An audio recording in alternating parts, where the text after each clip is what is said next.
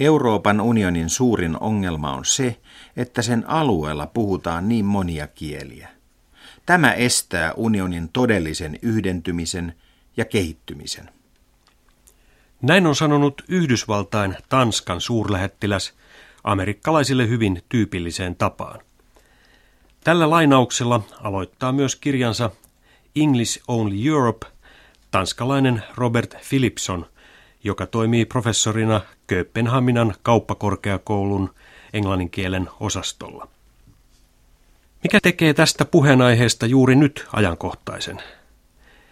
EU etsii itselleen ulospäin näkyvämpää kansainvälistä roolia. Se haluaa muun muassa oman presidentin ja ulkoministerin.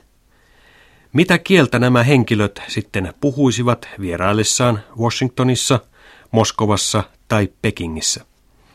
Ranskaa vai Saksaa? Turha luulo.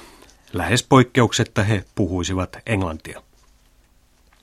Robert Philipson sanoo kirjansa tehtäväksi kertoa, että Englannin kielen nykyinen vaikutus on paljon syvällisempi kuin muinoin latinan tai ranskan.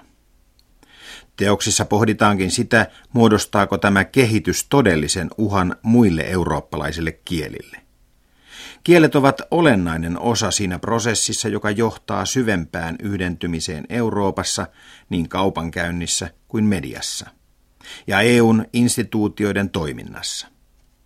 Sähköisen viestinnän ja palveluteollisuuden saadessa yhä merkittävämmän roolin, myös kielten merkitys tulee tärkeämmäksi kuin koskaan ennen historian aikana. Robert Philipson kertoo, kuinka kiusaus oli suuri antaa tälle kirjalle nimeksi From Babel to Eurobabble, eli Babelin kielten sekamelskasta euromuminaan. Sillä vaikka englantia puhuttaisiin yhä enemmän, sen selkeydestä ja ymmärrettävyydestä ei ole juuri takeita. Mikä voima sitten kehitystä vie juuri tällaiseen suuntaan? Jos vastaus pitäisi sanoa yhdellä sanalla, se olisi globalisaatio. Tai oikeammin se prosessi, joka on globalisaatioksi kutsutun ilmiön takana, eli kansainvälinen kapitalismi ja Yhdysvallat sen johtavana supervaltana.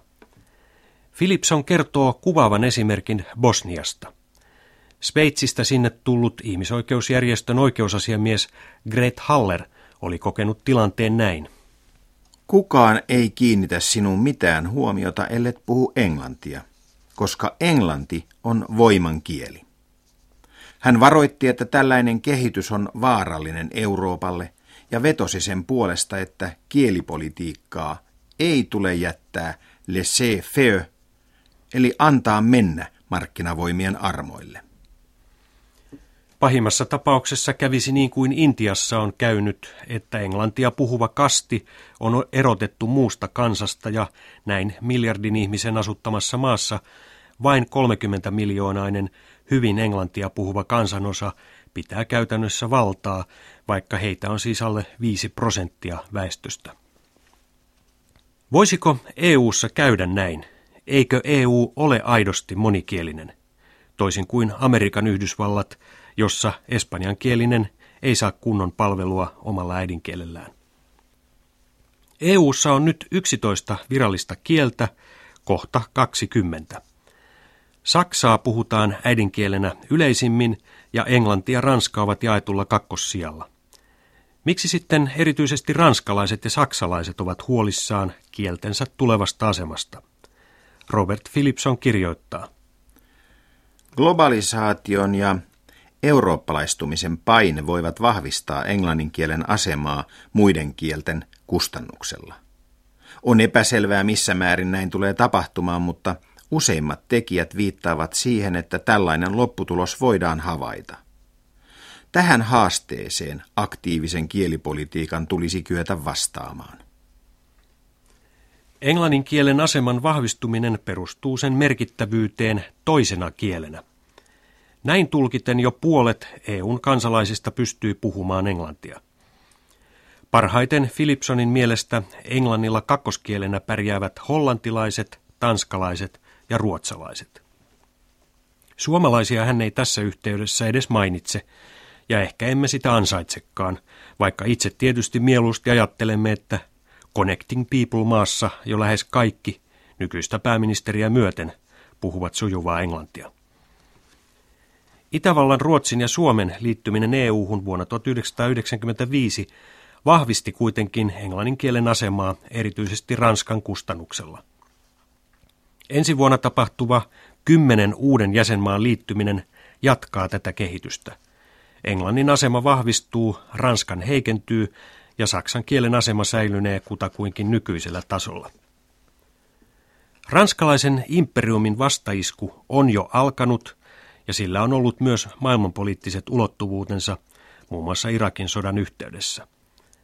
Ranskalaisen Michel Herbillionin kieliraportissa sanotaan selvästi, että kieli on valtaa, ja siksi englannin kielen vahvistuvaa asemaa vastaan on kamppailtava.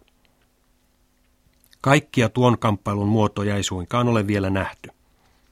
Suomalaiset puolestaan muistavat hyvin, kun saksalaiset kiusasivat meitä puheenjohtajuuden aikana vuonna 1999 ja vaativat parempaa palvelua saksan kielellä myös työryhmien istunnoissa. Tämän episodin Philipsonkin kirjassaan mainitsee. Kuuluisa irlantilainen sosiaalidemokraattisen liikkeen varhainen isähahmo George Bernard Shaw, joka syntyi jo vuonna 1856, totesi jo juuri ennen ensimmäistä maailmansotaa näin. Se, mitä omana elinaikanani on tapahtunut, on maailman amerikkalaistuminen. Sen jälkeen olemme voineet havaita, että Sean kuvaama kehityssuunta on vain kiihtynyt. Philipson sanoo, että sellaiset uusliberalistista suuntausta vahvistavat järjestöt, kuten OECD, Maailmanpankki, IMF ja maailman kauppajärjestö VTO, toimivat kaikki Englannin aseman vahvistamiseksi. Olemme todistamassa maapallon laajuisten markkinoiden yhdentymisen, jossa Englanti on yksi elinvoimaisista katalysaattoreista arabian, kiinan, hindin ja japanin kielen lisäksi. Mutta yhdelläkään muulla kielellä ei ole samanlaista statusta kuin englannilla on globalisaatiossa. Espanjaa puhutaan äidinkielenä enemmän kuin englantia – mutta sen puhuminen on keskittynyt latinalaiseen Amerikkaan ja Iberian niemimaahan. Eikä se ole kyennyt saavuttamaan läheskään samanlaista asemaa vieraana kielenä kuin englanti. Philipsonin mukaan bisneselämän vallitseva trendi on siis englannin aseman vahvistuminen. Tämä trendi johtaa kaikki ylikansalliset yhtiöt olivat ne sitten alun perin sveitsiläisiä, ranskalaisia tai saksalaisia, vaihtamaan yhtiön sisäisesti käytettävän kielensä englanniksi. Tanskalainen tutkimus sikäläisistä yhtiöistä raportoi, että kolmasosa aikoo vaihtaa yhtiössä käytettävän kielen englanniksi seuraavan kymmenen vuoden aikana. Oli sitten kysymys saksalaisamerikkalaisesta Daimler Chryslerista tai puhtaasti pohjoismaisesta Nordeapankista – yhtiö käyttää sisäisesti englantia.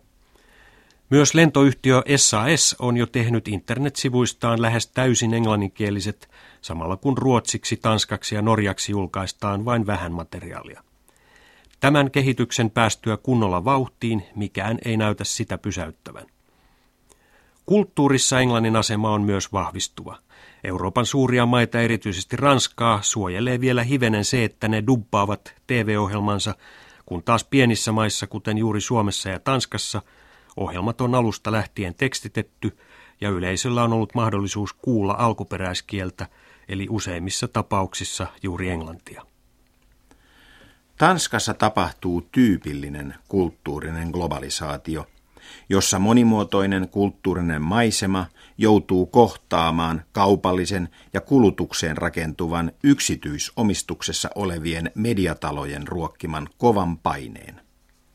Vaikka Saksaa on luettu Tanskassa vieraana kielenä yli 1200 vuotta, sen kielen asema vain hiipuu.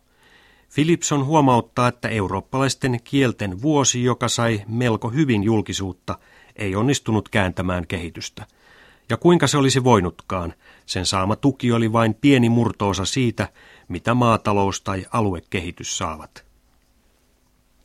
Koulutuksessakaan ei ole nähtävissä lohduttavampaa muutosta. Eurooppalaiset opiskelijavaihto-ohjelmat Erasmus, Leonardo da Vinci ja Sokrates sekä myös Lingua eivät muuta vallitsevaa olotilaa, vaan usein pelkästään tosiasiassa vahvistavat englannin kielen asemaa. Eikö siis erityisesti brittien pitäisi olla tyytyväisiä? Robert Philipson toteaa, että näin ei näytä olevan ja lainaa itse englantilaisia, jotka kaikki eivät suinkaan näe kehityksessä pelkästään myönteisiä piirteitä. Englannin kieli ei ole tarpeeksi. Me olemme onnekkaita puhuessamme globaalia kieltä, mutta terävässä ja kilpailukykyisessä maailmassa pelkästään riippuvuus englannin kielestä tekee meistä haavoittuvia ja kielellisesti kyvyttömiä suhteessa muihin, ja joudumme toimimaan heidän hyvän tahtonsa varassa. Nuoret britit tarvitsevat monien kielien osaamista, ei vain ranskan. Mutta kielten opetuksemme ei pysty vastaamaan tähän tarpeeseen.